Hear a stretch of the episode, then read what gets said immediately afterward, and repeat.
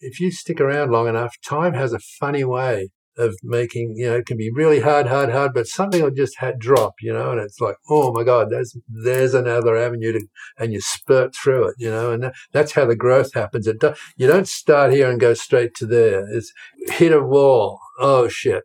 Give up or overcome it, you know, uh, next one, next next problem.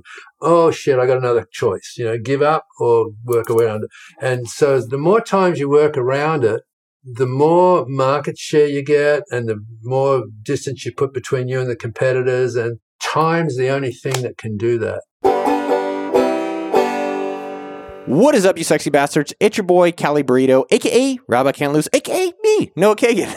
In today's episode, I talked to Brian Smith, the founder of UGG Boots. Yes, the well known boots you've probably heard of or own. Now, at age 29, Brian Smith came to America to find the next big thing in America and bring it back to Australia. He realized quickly, though, he should bring these Ugg boots that are popular in Australia to America, and he became a millionaire 17 easy years later. They were not easy, and it's a crazy story. He has a book called The Birth of a Brand, which you can check out on Amazon if you want to learn more about it. What was amazing about Brian is he sold this very successful known company, and when we actually went to meet him in person, he lives a very humble, modest life and very quiet and peaceful. And he's like, I've tried the big life out, but it was something really interesting about him. I think you're going to love uh, his stories and his advice. So if you've ever want to learn about building a f- successful fashion brand and living a great life, you're going to love this episode. Three gigantic things you're going to take away. Uno, when do you actually sell your company? So Brian sold the company for a certain number, and that company sold it to another company for even more numbers, a billion dollar number. Does he regret it? And when is a good time? Two, the biggest lesson Brian learned about branding and advertising. And three, why your hardest moments can be your best. Enjoy those three things, plus a bunch more air nuggets along the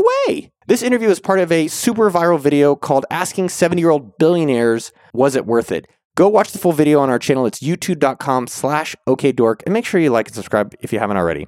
Also, if you're looking to start a growing online business, we have a course. I hate when people say they have courses. So the course is super affordable. It's called monthly1k.com. If you've ever been wanting to start a growing online business, just go check it out, monthly1k.com. A special pre-show shout out to listener Nanda Babe. That is a cool username. She left a review saying, Love the podcast. First off, Noah has so much knowledge in the entrepreneur world, but really draws me to this podcast is his awesome personality, mine, really, and out of the box questions he asks his guests. Sometimes I ask these questions, I don't know where the hell it comes from, but I'm glad we get some amazing guests and amazing answers. I love you, Nanda Bay, for leaving this review, and every other one of you gorgeous listeners. If you want to shout out in a future episode, just leave a review wherever you listen to the show. I check every single one of them. What are you best known for? I think I'm best known for being the founder of UGG. And uh, that, that's, that's been a great ride because it's such an emotional brand. Very, very rarely do you have people who are just passionate. Everybody's passionate about. Everybody remembers the first pair of Uggs they had. They always tell me, "Oh, I remember I got them in 1987." You know, and they thought they were the first ones. You know, yeah. but but nevertheless, I I never tire of hearing people's Ugg stories, and it's very few brands you can think of have that emotional like attachment. So I feel blessed for that. Why do you think Uggs bring out that in people? Well, a couple of things. One is that when you put them on, the, the, the most common thing I've ever heard is, "Oh my God!" Right? That's the first thing. So it's a physical thing that makes them feel fantastic, but more than that, it's sort of it grew up as a counterculture sort of fad because of the way I introduced it. And that fad went from strata to strata to strata, you know, all across the retail world. And I mean world now. I mean it's it's everywhere. Every single country I've ever been in, there's people wearing UGG boots. So it's it's really really cool. Did you make your your fortune, your wealth, and your money through the UGGs business? That was yeah, that was the beginning of it. Yes. What do you mean the beginning of it? Well, that was the first uh, company that I really you know rode to being a really big success. You know, it was a 20 year process.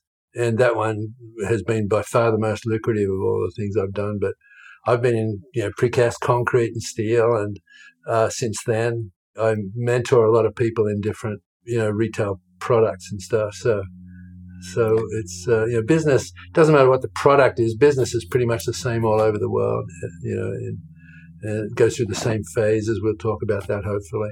And then how much did you sell Uggs for? It's around about 15 million. I got up to about that. We just uh, had partners who wanted to cash out, and it got so big it was really hard for me to finance. So that's a whole other subject we can talk about. But, yeah, I'd be curious to hear more about that because uh, I think uh-huh. when people hear Uggs, I think people know it's a worldwide global brand, and I think for they'd be surprised to find out that it was sold early on for fifteen yeah, million. yeah, most people are surprised. Um, But um, even though I was an accountant, like a chartered accountant, when I first I quit being one just to come over here and find some new thing. To, I was never planning to stay in America. I came here looking for a business to take back to Australia, and I was surfing up at Malibu one day, and it was you know October, November. The water was getting really cold, and and I was pulling on my sheepskin boots after surfing because it you know they they wick moisture out and they get your feet warm real fast. And I just got goosebumps, and I went, oh my god, there's no UGG boots in America. And I was with my buddy, and I said to him, "Hey, man, we got to go into business. We're going to be instant millionaires." Yeah, we had no idea that it would take twenty years. took took twenty years to become the millionaire to, to, sell this company. Yeah. Do you regret selling it, or how do you feel about no, that? No, um, this book I wrote, you know, the birth of a brand book. Its uh, theme is that you can't give birth to adults, right? So everything starts with someone conceiving it and then taking the first action. So me buying six pairs of samples from Australia was the birth of UGG, right? And then every business just goes into this horrible infancy and it just lies there and, and nothing seems to happen. And that's when most entrepreneurs give up because they, they've had the aha moment. They're going to be millionaires and then suddenly nothing happens, right? And, and you, you could, you got probably a hundred friends who are all launched something online, right? And they were all going to be really rich really fast and, and you know, it just didn't mm-hmm. happen. So if you can get through that infancy, it starts toddling, you know, and, you know, companies, you know, magazines write articles about you and all your, you know, true believers is telling all their friends about it. And that goes quickly into the youth, where is the best phase of every business because, you know, production's working, yeah. administration's working, warehousing and receiving's working, and the sales force is working. And you can run a 20, $25 million company in that youth phase. But if it's a really great product or service, like UGG was, it hits the teenage years. And you remember when you were a teenager, you want to be at every party on a Saturday night. Well, in business, it's identical. You want to be in every major trade show and you want to be in every mass retailer, and you can just really quickly run out of capital and, and go belly up in that phase. But eventually, you know, it matures yeah. and, and uh, becomes a real business. So, to answer your question, I got it up to the teenage stage and it was growing so fast. I just didn't have the knowledge of finance to be able to forecast the production requirements. And when it got to about 15 million, I just uh, thought, you know, I got to find somebody who can really take this and run with it.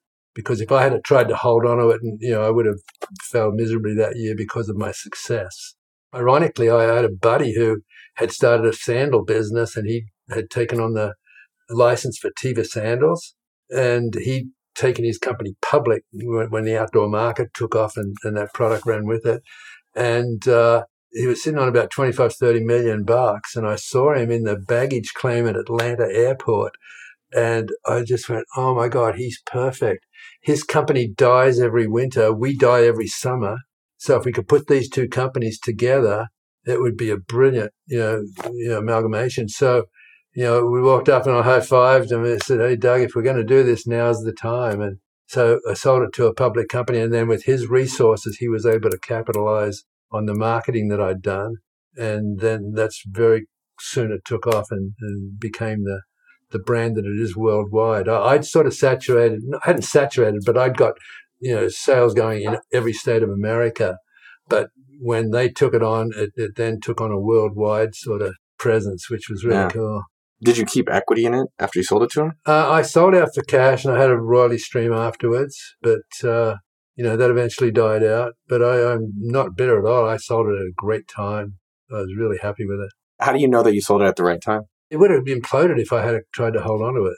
It was growing so fast. I I didn't have the capability to to run a big company. I knew that. I love the entrepreneurial chaos. I love the uncertainty. I love solving problems. I love shit happening in real time. But when you get into it, you know, my company had already got pretty corporate. You know, there were starting to be closed door meetings, and then you'd have a, you know, a product development meeting, and and we're going to pick the new colors for next year, you know, and I'd be thinking grey raspberry and forest green. And then, and we come out of the meeting with grey because that's the least offensive for everybody. Yeah. So uh, that's exaggerating, but that's, yeah. that's the sort of shit that would happen. And I just had no real tolerance for that type of corporate meetings and, you know, consensus, all that sort of stuff. So it was the right time for me. How did you feel the day it closed, the day you, the deal closed? It was great. It was a really interesting day because, uh, you know, when the money hits the table, that's when you find out real character of people. And a lot of greed came in the first, you know, the couple of days leading up to that. But it's pretty natural with, you know, most companies when they get to that stage. As soon as everyone's, you know, best friends until the money hits the table and then it's like, oh, it's all me. Really interesting. What did you do the rest of the day? I was uh, actually, I came back from a vacation in Minnesota to close. And I, I just got in a plane and went straight back to my family. in Australia or Minnesota? No, in, in Minnesota. Yeah, we were vacationing over there. Did you feel like you had to go start something else right away, or no, no, no, no? I, I, I was, uh, I wasn't burned out on the business. I was just, you know, I need a break, you know. So I was, you know, months to a year or more before I even thought of doing something else. Eventually, I got involved in the concrete business, and there's no surprise. My dad was a contractor, and when I was 12, I had to you know, keep shoveling the cement to keep ahead of the bricklaying team, right? So, yeah. so from a very young age, I was into construction. I fell in love with the science of concrete, and I ended up inventing a concrete that was half the weight of regular concrete, but still had structural strength. And I married that up with steel stud framing, which was automating at the time, and began um, delivering precast concrete walls for a military contractor and started up a tremendous business should have been fantastic, but I was in it for about 10 years with the R&D was probably five or six and getting set up was another two. And then we had a brilliant two years, put up over 100 structures in four years, you know, in that production period. But then 2009 came around, August, and construction stopped worldwide. And the, the factory was humongous, you know, up in East LA. And the, the rent was 59000 a month, you know. So, yeah, we, we just couldn't sustain no income so we had to shut it down. What did you do after that? I'd always been keeping bits of paper, right? And, I, and I was going, that would be good in a book one day, you know, and all through that 20 years of UGG. And uh, this file grew to be bigger and bigger. And it was like a, one of those, you know, five inch three ring binders. And so I just decided I'm going to write the book about uh, the UGG story. And so I uh, got this file and I organized it and, uh, sat down with a box of cigars on the table out, you know, under an avocado tree looking out over the ocean. And I just started typing. And it took about a month, maybe two months to finish the whole thing. That's the birth of a brand. That's yeah. It was. I started out with 120,000 words, but the, the, editors cut it down to 75 because they kept saying, "Well, it's really interesting to you, Brian, but nobody's going to give a damn." You know. Well, well, coming back on Uggs. So when you and I do have some some specific questions with Uggs, but when you received the money from Uggs, like how did you enjoy the money after you you sold this company from? It was really really interesting, um, and this is how I finish off my book. Um, was that you know, my wife and I had been just eking it out for 20 years. You know, the first few was really, really tough. But eventually we got to where it was paying an income every month. And then suddenly we got millions in the bank. And we bought a new Dodge minivan for her and the kids. And we put new carpet in the house. And that was it. We didn't spend another thing. And it made me realize, my God, we must have been living like millionaires all along and never realized it but our lifestyle did not change. Did we didn't go to more expensive restaurants? We didn't do big vacations. We, we just we just carried on with life. It's a great learning point that one. That's really it's interesting. I think more people are probably living like millionaires than they realize. Yeah, the trick is to be happy when you do that sort of stuff. You know, because I know a lot of millionaires, they're the most miserable people I know. You know, and uh, you know, I wouldn't want their lives for anything. So we, you know, luckily, you know, my wife and I were pretty grounded, and we just just kept living the life as we were. We had young kids. It was all about school and sports, and yeah, just normal stuff. That was the best part of it. During your Uggs experience, what were some of the the lowest lows? Because you said it was tough for some period of time. Yeah, yeah, yeah. The toughest part was, uh, but I look back, and these were the best parts they were so hard at the time. The first year's sales was 28 pairs. You know, we bought 500 pairs in and we thought we were going to be instant millionaires. 28 pairs the first season, you know, out. And uh, I was so disappointed, you know. And my buddy Doug got another job, and I, I couldn't stop because I had 480 pairs in the warehouse, you know, in my third bedroom, and uh, warehouse. Yeah, and uh, so I the, the next year I you know I said I can run run some ads, and so we got two models. Um, and uh, posed them on the beach at Windansea down in La Jolla, you know, the perfect hair and clothing and big, tall white boots, you know, front and center in the ads.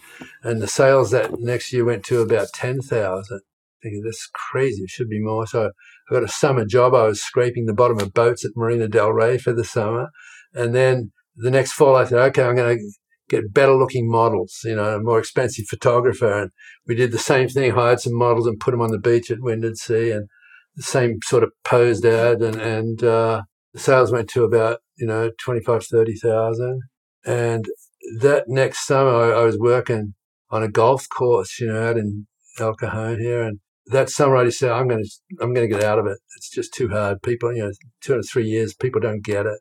It's expensive product. And so I figured out a way to just get rid of all the inventory. And then, you know, you live in California, right? Yeah. You, you know, I'm from uh, Bay Area. Yeah, but you know, every October the first storm comes through, and everyone just in California, they, oh, it's winter, right? And so I got home just soaking wet from the golf course, and the answering machine had like 25 messages from every surf shop that I sold to going, Oh man, everyone's in my store today wanting Ugg boots, you know, hey, I, have run out. Can I come down and get some, you know? And so I, I couldn't even go out of business properly, you know? Hmm. so I, I gave them everything I had and ordered a whole bunch more in from Australia.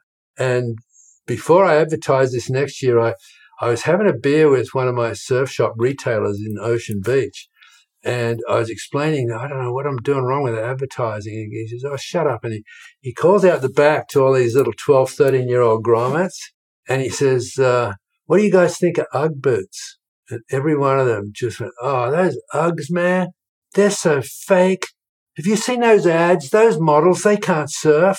And like instantly I realized my, that every image I'd put out was so fake and so posed that I was actually damaging the brand by advertising that way, right? Not knowing it. You know, when you're an entrepreneur, you have to think laterally. You know, when you hit a wall, you've got to figure out a way around it.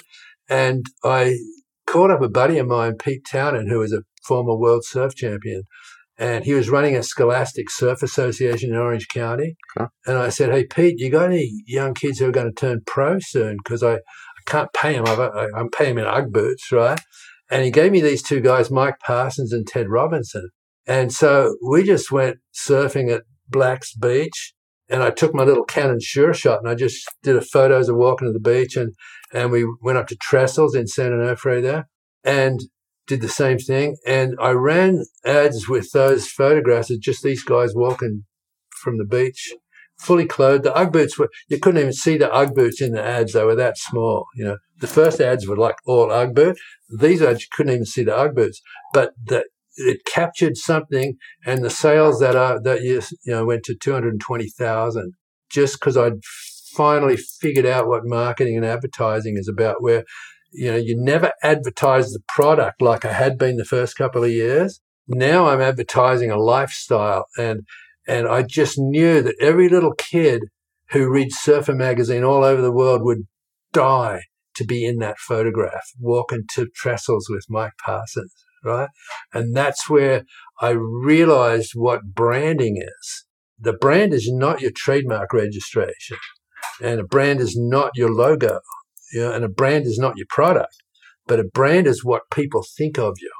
And I was able to recognize that I'd just created this like incredible, you know, every little kid at Laguna High was saying, Mom, I want a pair of Ugg boots for Christmas. All the cool kids at school got Ugg boots, right? And this peer pressure started to build in the surf market that was unbelievable. And, uh, when I figured and recognized what I'd done, it was easy to translate into the snowboarding and skiing. I got these young snowboard kids, you know, with the pink hair and the you know the nose rings and shit. And then the hardest part of getting across the you know to back east was I, what do the kids do? You know, there's no surf, there's you know no real mountains. I was on a road trip with one of my sales reps visiting a sporting goods store, and he said, "Oh shit, they all play hockey." And I went, oh my God, it's perfect. You know, so I, I found Let's Play Hockey magazine in Minnesota and it was for the kids, right?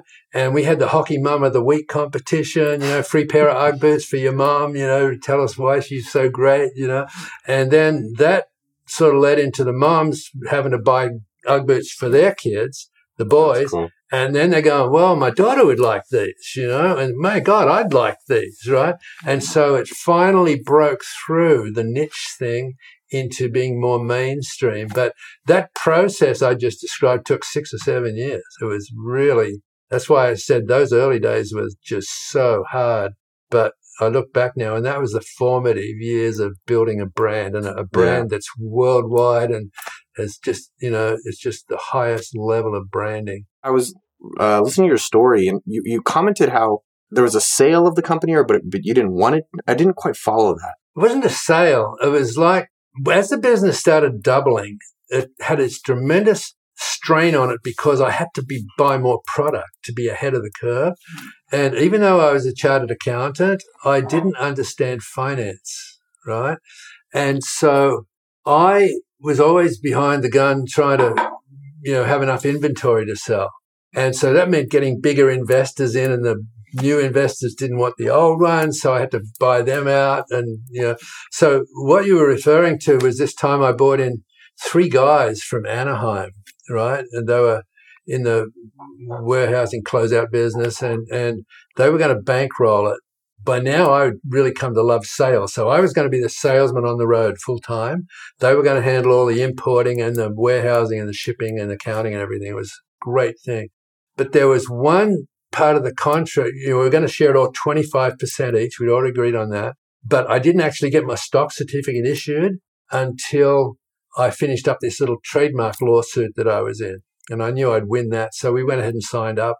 It was like a week later, I'd, I'd moved all the in- inventory up to Anaheim and I set up the warehouse and I got all the systems running. And so I went on my first road trip, right, as a salesman. And I went down to Huntington Surf and Sport and I walked in the door and and the owner goes, Hey, Brian, I heard you sold the business. And I went, What?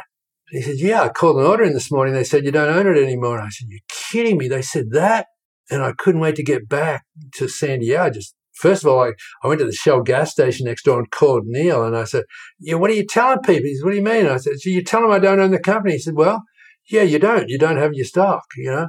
And I said, Bullshit. We're four, you know, we're equal partners. He says, "Well, you've got to finish that laws." And I, you know, drove back and read the contract, and I, I went, "Oh shit! I actually don't own the company." And I just went into this huge depression. And for like four days, I, I didn't leave the house, you know. And it was on about the fourth or fifth night. I remember I was lying on my back on the floor watching TV, and my wife was on the couch. And I, the show finished, I clicked it off, and I rolled over on my stomach, and I started crawling you know, got up on my knees and started crawling towards the bedroom. And my wife, who's really a quiet person, she just looked at me and says, You get up now and walk to bed like a man, you know? scared the crap out of me, you know. But but what it did, it was sort of broke this spell I was under. And I, I as I'm coming up off the floor, it was like, oh my God, there's so much more to life than this crappy little company, you know. And so I slept like a baby that night. And the next morning I was, you know, meditating and uh, I thought, oh yeah, I got these goosebumps again. Because I, I, thought, you know, I've been thinking, what what can I do? You know, real estate, no. Business broker, maybe. You know, accountant, never. And then I just thought, oh my god, I've come to love sales. And then what can I sell? I thought, damn it, Ugg boots. Right. So I called up the guys at Anaheim and I, and I just ate humble pie. I said, look, I may never own the company, but I want to come back on board and I, I want to get a pair of Ugg boots on every single person in America. And so that sort of flipped it around now. I, I, went back on the road. They, they agreed not to tell anybody I'd sold the company. So that was good. It was just, know, still me. And, uh, you know, I got back into the office at the end of the month and he hands me a, you know, a check and it's $5,000. He says, that's your commissions. And that was the first money I'd ever pulled out of the company after five years, right? And, uh, went on the road again the next month 10,000 next month another 10,000 and, and so I'm very philosophical in a lot of ways and I've, I've found a lot of stuff that I put in the book and the lesson there was that nearly always your, your most disappointing disappointments become your greatest blessings right? So here was I just lost the company and now I'm out on the road. It, selling isn't a work for me. I'm surfing with all the surf shop owners. I'm playing golf with other ones. You know, I'd walk in the store. I'd fix up all the sheepskin on the on the shelves. I'd give them a, a list of what they owed me. You know, and it was so easy, and I loved it. And that was what really started to launch the company after that. Because then I, over the next three years, I built up about 30 reps, sales reps all over the country. And, uh, every fall, you know, most of the year in the summer and, and the spring, you know, the going into fall, I would travel. I, I, put up one and a half million frequent flyer miles in three years, just traveling with the sales reps. And each one of them had to get their 10 best customers and I'd go visit them all. And so that's like 300 customers a year by three years in a row. And, uh, you know, it was just an incredibly fun period of building the company and the brand. So, for clarification, do they sell the company when because you didn't have your shares, or what? No, happened? no, they they held it. In fact, did o- over that three year period, Neil bought Paul and Joe out. So now Neil owned hundred percent of it, and he'd seen me coming in, you know, you know, Christmas time and working in the warehouse and shipping. It wasn't my job. I just did it, you know, and uh, we got to be really good friends. And finally, I finished that trademark lawsuit and uh, he called in and and uh, said, "Hey, Brian, you know, come in next Wednesday. We're going to get the lawyers in, and we're going to issue your stock." And like I was in heaven because finally, I'm you know after three years, I'm going to own my own company, you know. And uh, I was out at the weekend uh, right before that, and I had a car phone now. You know, you remember those ones with the cords? Yeah. And Laura called me, and she was crying, and she goes, "Oh, Brian, Brian, Neil's just died." and my whole world just like started to collapse again. I was so close to getting my stock and owning the company, and his wife had never set foot inside the business. She had no idea what was going on. So I called her up and I said, "I'll come up next, you know, Monday, and we'll we'll uh, try and figure out what to do." And so I basically signed on for a year of no salary, just working on the rest of my commissions, and uh, it took me, you know, six to nine months to try and figure out how to make it work. And there's a whole other story in there. Um, but the bottom line is, I was able to save the company that year, and uh, at the end of it, when we decided we were going to, you know, I was going to get my stock, we we bought new company cars, and we also took life insurance policies out on each other. And so, come Christmas, you know, the life insurance company called me up and said, "Hey, we want to settle on the, you know, Neil's death."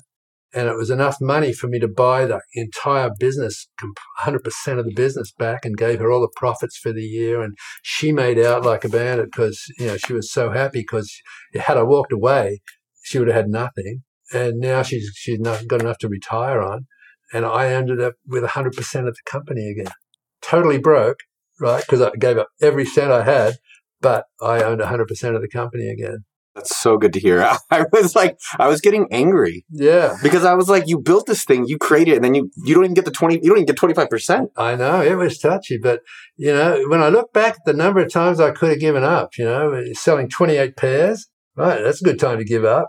When I, uh, you know, lost the company, that was a good time to give up. There, there's so many times I could have given up, but just by believing in the product and believing that I could make something out of it, just it paid off and then so then you were able to keep expanding it. You yeah, revenue. Yeah, I got I got I was a lot more savvy now, and uh, I was able to get some uh, really decent investors in. And uh, over the next you know five to ten years, we really started to expand. You know, from two or three million to six million to you know, 12 to 15 and, and it became quite predictable after that. Do you wish you would have like worked less or done anything different with the experience? Uh, I couldn't have worked less because it should have to get done. I wouldn't say I overworked, I, but I was always busy. and My, my mind never switched off from UGG. It was like, you know, and I'm sure it's the same in your business. You know, you know what you, you'll go home tonight and think, what have I got to do next week? You know, always. So, so, uh, but it's not like you're killing yourself at work either. It's just stuff that has to get done. So I, I did that for uh, all those years. Overall, it was really enjoyable, you know, running my own business and having really good staff and, and everyone. It was, it was like a team of, uh, people on this really cool project. Most of my employees came to me and convinced me why they wanted to work with me. I didn't really go out and you know, advertise or anything. I, yeah. I, just had this continual stream of people. Oh man, I love Uggs. I've had my Uggs for so. I really want to be part of this company, you know. Yeah. And and that was a, one of the easiest parts of running the business. I got some really dedicated people on board. For someone wanting to start a company, you said perseverance is one of the key things, or what do you think? I'd say what? it's the most key thing. Yeah. As long as you got belief, you got a decent product and you believe in yourself.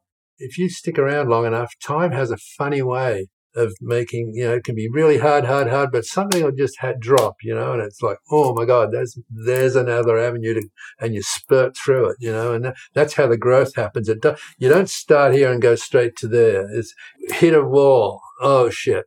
Give up or overcome it, you know, uh, next one, next next problem. Oh shit, I got another choice. You know, give up or work around it. And so the more times you work around it, the more market share you get and the more distance you put between you and the competitors and time's the only thing that can do that by sticking in there and hanging in there. And every now and again the break comes and if you're smart enough you take it. And that's where that little jump you know the blip comes. When you think of a story of perseverance what, what do you think of? Uggs for sure. I'll give you a great example. There was a company in oregon importing running shoes from Japan called Blue Ribbon, right? They eventually became Nike. And they were going year after year, just beating their head against the wall, trying to get into the running market. And they were advertising in Runners Magazine and they were advertising in college, um, you know, bookstore type avenues to try and get the colleges to take their brand. And then outside, completely outside of their control, the sport of jogging took off. And so everyone's going, well, I need some jogging shoes, right? Well, so they'll find a you know, running magazine and here's this company that's been there for years, Nike, Nike, Nike. So, oh, I'll buy a pair of Nikes. And so that demand, it wasn't Nike's marketing. It had nothing to do with Nike. The demand for running shoes just happened and Nike was in the right place. Here's the kicker to the story. I read Shoe Dog by Phil Knight you know, the founder of Nike, and he listed the first years of sales. The first five years of sales of UGG was greater than the first five years sales of Nike. Now there's perseverance, right? They just hung in and tried to get better every year, doing what they did. Eventually, the world changed. Another one similar. There's a company in Santa Monica, and they had this little white kid leather dance shoe, and they'd been advertising for nearly ten years they, they started in England. They were trying to get into the American market with this dance shoe, and they're advertising in dance magazines and high school cheerleading magazines. You know, trying to get the cheerleaders to take them on. And then outside of their control, the sport of aerobics happened. And you guess who that was? Reebok. Reebok. Yeah. Uh, that who's what's a good dance shoe? Oh, Reebok. They, have been there a few years. Let's get Reeboks. And they got into the millions and the hundreds of millions and the billions. And that, people throw around billion now like it's a, a, an achievable thing. It's damn near impossible to get to a billion dollars unless there's some worldwide societal shift that takes it. And Reebok had theirs, Nike had theirs. UGG did. Our, our, ours was a really lucky one, but it turned out to be Oprah. And right as I was selling the company, though, and how that came about, I, I had been shipping boots for this girl in England all for years. You know, it was Trudy Styler, who was Sting's wife. We wanted to be part of that cool, you know, image. And she called me up one day and said, Oh, Brian, I've just been to a seminar. It's changed my world. I need the most perfect pair of tall size, whatever, you know, brown Ugg boots. And, and here's where to send them. And she goes, Oprah, care of Oprah Winfrey. So I sent them over there and she immediately ordered 20 pairs for her staff. And then, and that was right in the year I was selling the company. But I knew that if we had just, you know, promoted or she promoted Uggs online, we would have been killed. We were out, out of business instantly because we could not provide the product. So when I sold it to Deckers Corp, but they had the money, they had, you know, 20, 30 million in the bank. And we were able to set up the production behind the scenes so that when she did launch it, then it went worldwide, and that was UGG's societal shift.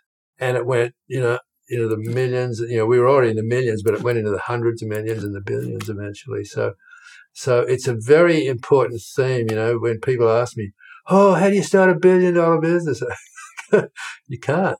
You don't know what societal shifts coming down in 10 years in, ahead of time, you know? Well, it sounds like for you, it's finding something you just enjoy doing and you care about. When you were running the company, were you able to have a work life balance with your with your wife yeah, and family? I, I was I was really focused on that. Yeah, I mean there were there were times. Luckily, that three year period where I put up you know millions of miles, the kids were like two and four, right? So they didn't even know I was gone. I'd come back at the weekend and pick up where we left off. But as the business grew, um, I was always very close to my two daughters, and it was always about sports and about school and about you know family. So there was never any conflict for me. They didn't sort of miss me. So as you got all the, you know, you made all this money. You said you, you didn't really change much. You didn't spend a lot. Is there anything you you wasted the money on, or any silly things? Because when you're newly rich like that and you've never really had it before, you think it's going to last forever you know, we'd go to charity events and I'd buy shit that I would never need, but it's all for charity and I've got so much money. And so I made a lot of early mistakes like that. But not that that wasted all the millions, obviously, but it was like, it showed a pattern of, oh, I can do this because I've got so much money. I'd probably do the same thing again, um, but be more cognizant of it this time as, yeah. as to, am I making a really good investment with this money rather than just giving it away like, like I did. And I started businesses like the concrete business. That one, boy, that, that was set to be another billion dollar business. And if the recession hadn't hit us in 2009, that today would be many billions. It was a brilliant product, but it's never going to see the light of day because uh, my intellectual property was in my head and my steel guy and the concrete guy, and they're they're both doing great in their own lives now, and we just don't want to get get back in the business, you know. We're in, a, in your house, which is very humble and it's very comfortable. Yeah, it's gorgeous. I've, I've deliberately downsized to do that. Yeah, thanks thanks for mentioning. I love it. Can you tell me about that? So, did you get this when you bought like some big house on the beach? Oh yeah, I had a right at the end of La Costa Avenue here, and, and it rolled into the lagoon and looked out over the ocean. It was, it was one of the best properties on the California coast, and I loved it. I I, I mean, we I spent eighteen years there, but every night, you know, I'd sit out the back with my meals, you know, and, and I I had this little prayer, and I go, you know, God, thank you for letting me be the caretaker of this property. Right? I never had ownership of it, even though I owned the house. My prayer was, thanks for letting me be the caretaker of this property because I knew there's one day I'm going to move on, you know? And uh, it was, fa- I loved that place, but I love this more. I was in my own little bubble down there and I got quite reclusive down there because it was such a paradise. And, you know, I just realized, hey, I'm not seeing my friends as much as I should. And it was all because of the house, you know? And so I just started you know, bit by bit figuring out I want to get somewhere, some other place. And this is, it's perfect for me. The main reason I used, I was telling you, I lived on the street looking out over the ocean. Now I, I look out over the mountains, and, you know, the view, the view is 50, 60 miles and I see the sunrise and I watch the moonrise and that, that's so precious. Those times are so precious that it makes it all worthwhile. You know? Yeah. Well, because I think people imagine you make millions or billions or whatever this is, and you're like, you buy this big giant house, and it's also interesting. You could be even happier having like a, a, comfortable house with a great view. And like when we walked up, you're outside on your laptop smoking a cigar. I was yeah, like, yeah. that was a great vibe. how, how, do you how do you look at money today? How do you feel about money today? Um, it's a means to an end. I don't ever want that big house again. You know, I don't need to spend millions on a big house again. Um, I've been there, done that. I've had the best Mercedes that I could find at the time, a CLS 550. It was just like a looked like a dart, you know, it was such a beautiful car. Been through that, done that. I don't need that for my ego anymore. You know, as long as the rent, I know I've got no problems with the rent being paid for a year or two. That's really all the money you need.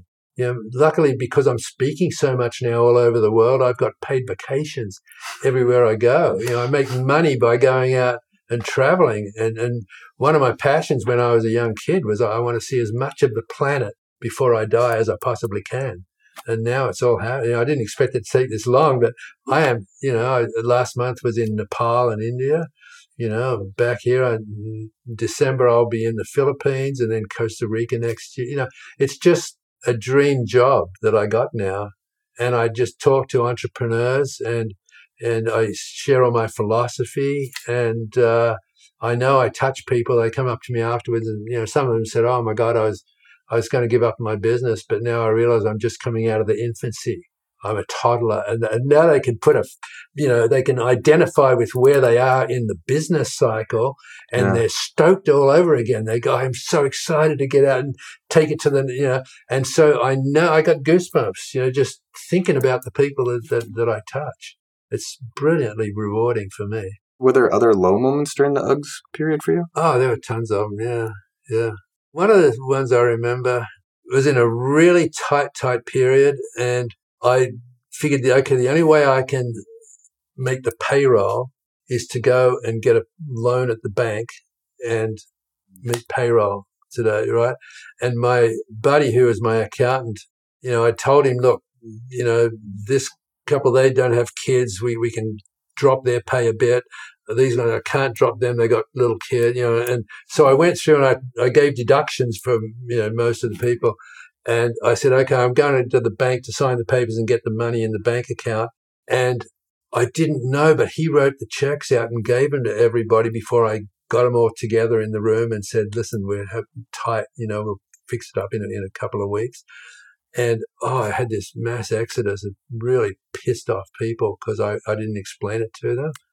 And I can remember that night that it was raining, and, I remember, you know, everyone had gone, and I'm sitting in my little office up there in Carlsbad, and the rain's pelting on the windows, and I was just just thinking how fickle life is. You know, here I just gone out and, and, and mortgaged my soul for their payroll, and they were so pissed off. They, you know, I, I didn't get to explain the logic behind it. That, that was a real low point.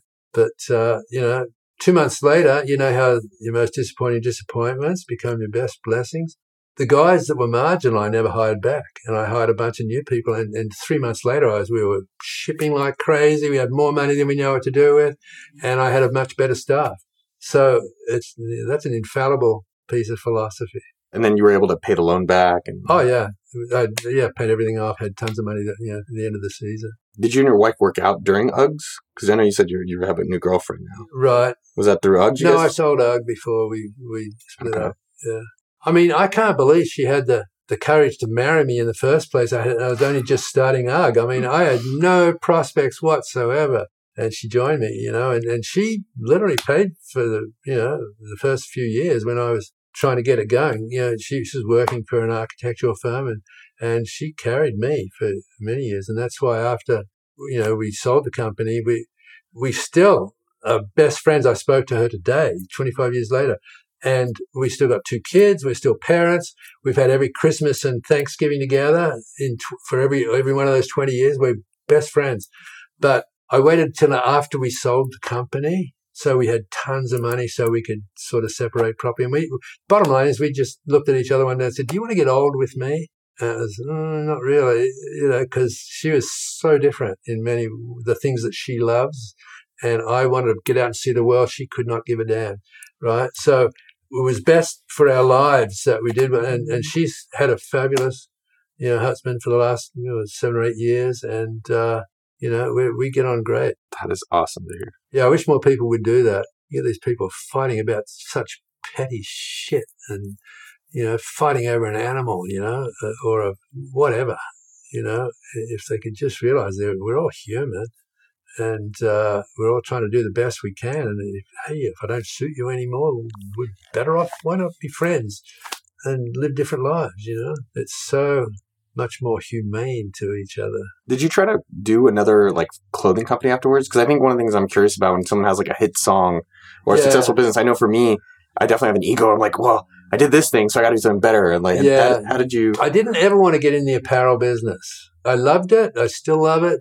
Uh, the footwear section of the apparel business is fabulous. I, I love that. And, uh, but I didn't want to try and duplicate it. And that's why I got into the concrete and steel business. It was completely new. I was just in love with the science of cement at a microscopic level. You know, I just, I just really enjoyed that part of the business and that, that consumed another 10 years. But I do mentor a couple of people. One girl uh, I've been with for nearly eight years, and she has this lamb leather sash bag. It's a, it's got a pouch in the front and back, but it's flat on the hips, so you wear it like apparel. But it can fit all the shit these women lug around in those big bags. Fits everything in there. And we've been, in, or she's been importing those from India for probably ten years now. Oh, that's cool. and I've worked for her for eight. And it's, you know, you would think having been through it with the UGG cycles, I would be able to sort of, you know, steer her around it. But it's going through every damn same thing that I went through at UGG because of the growth, right? It's just, you know, if you're not really well financed, you know, with, with a huge amount of capital, growth is the biggest killer. It's just so hard. Your success is the hardest part. I do wonder though, like if you were to try to do a company like Uggs in Australia, like how would it have done? How would it have compared? Well, the backstory is that you know how I said we caught up and ordered some Ugg boots, right? There's some samples. Everyone in Australia owns some sort of sheepskin footwear, right? and it's been around since the 40s, and it just happened that you know the surfing group made them into boots so that they could put them on after surfing because the sheepskin it, it wicks moisture and so you can put them on with wet feet and freezing feet, and in 10 minutes they're warm and dry, right?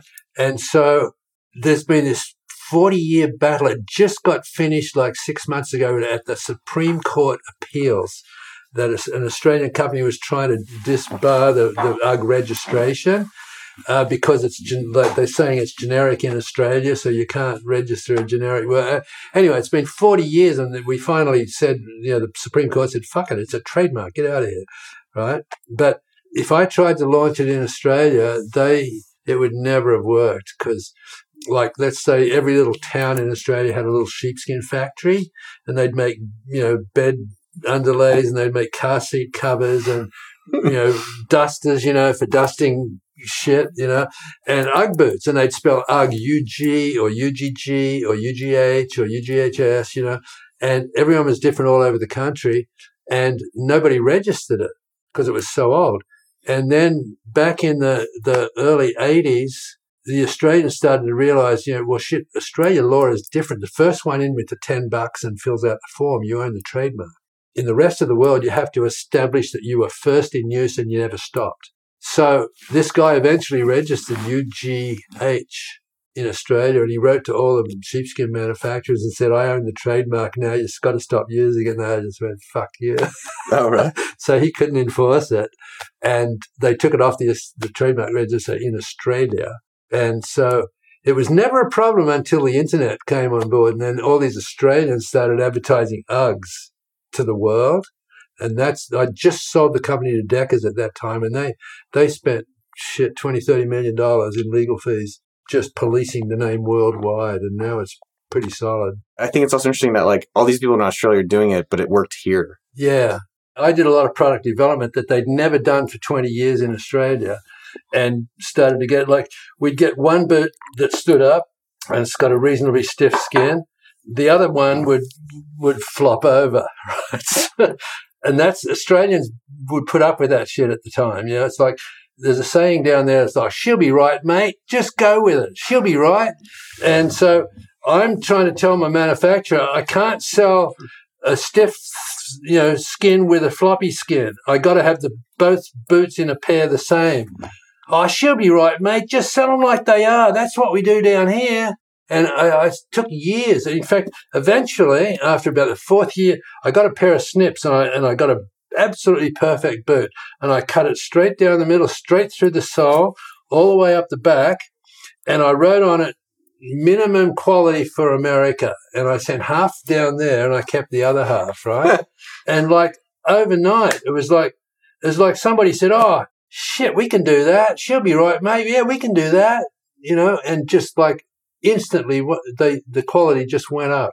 What I'm curious though is that you see the shoe in Australia, it's popular, but it's, it's not like does everyone have one in Australia? They, they, wouldn't brag about it, but they had them in their closet. Everyone, but they wouldn't be seen with them. You know, it was it was just a you know the really uncool like what we call rednecks in America. The rednecks, you know, owned them, and they wouldn't. You know, the, all the rich people had them, but they wouldn't be seen out on the street with them. I guess what I'm still not clear on is you persevered, but what gave you the conviction that this was going to work? Remember, I was saying the most common thing I heard is, "Oh my God. And, and your foot will not get hot. You can wear it out at 100 degrees, or you can wear it out at minus 20 and your foot stays at foot temperature. That's the shit that I had to try and figure out how to get through to Americans. Australians are born with that knowledge. They just know it. It's funny when I think of Uggs, I think of like girls with like Lululemon pants, That's you know, right. walking around in like Laguna I, Beach, like waited great bodies. I you know. waited for 10 years for that to happen. I knew that's how it would end up.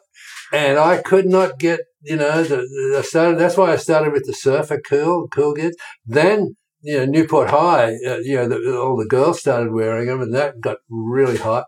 And, but it was always jeans, right? Yeah, yeah. But eventually, when when that aerobics thing came in and the, the you know the gyms started, that's when women started wearing them with their tights. You know, and you were Yeah. exactly right. Lululemons and Uggs, it was like synonymous. and now they're doing does two billion a year. You're saying? And it's uh, it's been in the billions for six or se- it's seven years now. I think last year they, they hit two billion just in the UGG brand. Yeah, But I think what you just said, which is also fascinating, is you had a dream. Your dream was that you saw this the Oh, future where there's going to be people. knew it. I never saw it going. In fact, when I sold the company, we were doing like 15 million and the Teva Sandals was doing 60, right? And uh, I had to go up and I had to present UGG to the, you know, 150 sales force. And I remember standing on stage going, you know, hey, well, congratulations, guys. You've just inherited what I think is going to be a $200 million brand. And and this groan went out through the audience like, who the fuck does he think he is? You know, we're 60 million in Teva, right? And fast forward, you know, 10, 12 years, and now this is in the billions. The Teva's down to 25 or 30 million now. I remember the Teva period too. Yeah. That was very It popular. was really popular, yeah. But the sales force, they were just so arrogant that they were the best salespeople in the, oh, they were just order takers, you know, on the Teva bandwagon. Yeah. So they didn't really adopt UGG for two or three years. And eventually they, they figured out what they had and did really good with it. Before Uggs and all that, what was your first job ever? I studied for 10 years to be an accountant, like a CPA. And uh, I finally graduated, like I was working during the day and studying at night. took 10 years. And the day I graduated, I quit. Sounds like you could have done that, you know, nine years before. Tim. yeah, but I, I hate giving up things, you know. And, and I'm not saying that, that I don't use that knowledge, you know, the accounting knowledge, but, you know, I really wish I had understood finance. That's a whole different animal. I quit and literally I was meditating and I, I just bought my very first Pink Floyd album, those Dark Side of the Moon, right? And the words of the second song was that, you know, It was tired of lying in the sunshine, staying home to watch the rain. You are young and life is long and there is time to kill today. And I just heard those words and I went, shit, he's talking about me because like I just quit and I had no idea what I was going to do, right? And then one day you find 10 years have got behind you. No one told you when to run. You missed the starting gun. And I like got covered in goosebumps. And I went, oh shit. You know, and I was looking at all my friends tracking off to partnerships in the accounting and all my other friends who started businesses straight out of high school. And they were all doing well. And I felt like I've been running on the spot for 10 years. And that's when I did my meditation. And I, I just started yoga. I found a book on yoga and that sort of led to meditation. I can't say I deliberately did it. It just happened. And I was thinking, all the big trends are coming out of California. So that's why I came to California to find the next big trend in the US, like Levi jeans and waterbeds and skateboards and, you know, surf brands and all that. And I came here looking for that to take to Australia. I never intended to stay here and I never went back. I mean, I've been back a hundred times, Yeah. but I, ne- I never went back to live. How has meditation impacted your life and business? It's critical. I was telling you, I, I just got back from uh, San Francisco last night. I talked last night. I got back early this morning and I had to get up real early. And by lunchtime today, I was so burned out and I was so tired. And I thought I can go to sleep. And I thought, no, I'm not going to go to sleep. I, I meditated for an hour and I've got these guided meditations that I listen to. And within one hour, I'm back to full, full pep, full activity, full, you know, enthusiasm. And so meditations, it's an amazing thing because it quietens down your physiology, number one. But then, you know, the, the, I, I believe that the real us is the spirit in us, not the physical body part. And every one of us has this fragment or spark of God, pure God in us. And it's as an individual to every human on the planet as an, a thumbprint or an eyeball, you know? Yeah. and and it has a mission for where it wants us to go in life. And and you've heard me talk about goosebumps several times. Yeah. my spirit talks to me in goosebumps, like something pretty monumental will happen. I'll think something, or someone will say something, or some situation comes up, and I get goosebumps, and I, I go, oh, that's really meaningful, you know, mm. and that's my spirit talking. It's not me thinking. It's just the way it is, you know. And so I talk about that from stage. And I was really scared to talk about God from stage at first. That was about a year ago, but everybody picks up on it. I think everybody at some innate level know that the, the real part of me is inside me, not the physical, you know. I've started to become more comfortable talking to people. I look for the spirit in people and and it's always it always comes out. It's really cool. How would you like to be remembered?